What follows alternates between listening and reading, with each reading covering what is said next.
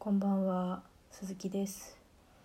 日中ほぼ会話ゼロの在宅勤務会社員鈴木が1日分の会話を一人で解消していく番組鈴木のニュースです。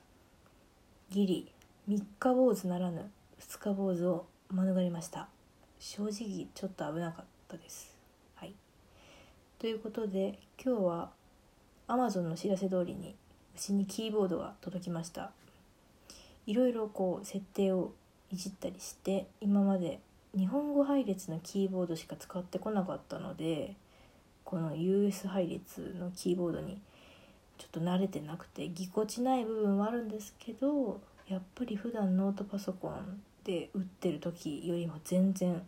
快適でいい感じです。本当にいろいろはかどりそうな感じがします。この打った時の感触と音が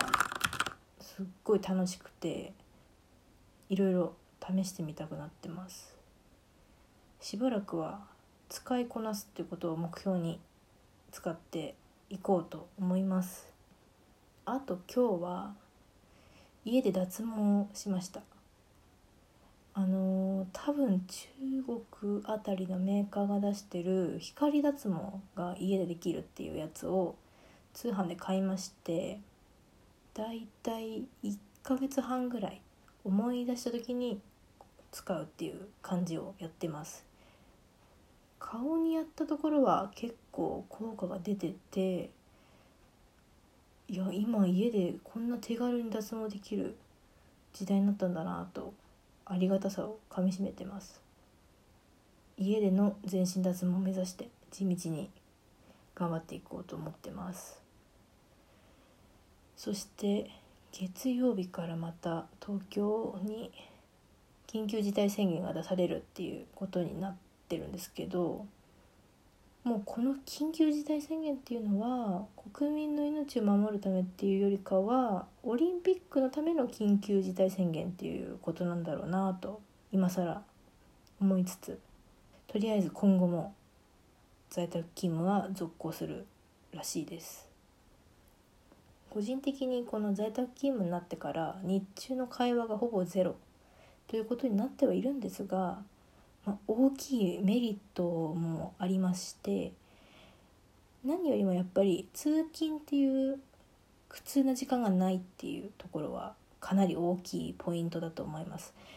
もう最悪始業5分前に起きたらこっちの門みたいなところもあるのであとはこう急な雨に洗濯物をすぐ取り込めるとかそういうメリットもあるなと。小さなメリットを積み重ねて今後も在宅勤務していこうと思いました。それでこういうご時世になってから幸せってなんだろうなって考えるようになってきてこう自分が欲しいものを変に我慢したりするのをやめてみました。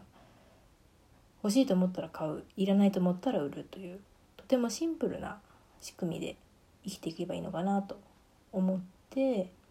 我慢せず誰が何と言おうと私はこれを買うんだという気持ちで生きててで最近やっぱりほぼ毎日かぐらいのペースで家に何かしらが届きますね。マジであのそんな稼いでるわけじゃないのにどんどん買ってて老後のこと考えてたら今の幸せを得られないんじゃないかっていう考えがやっぱ私の頭の中に芽生えましてこうこれちょっと何十年後かの自分がブチギレそうだなと思いつつこの残り少ない20代を過ごしていこうと思うところです。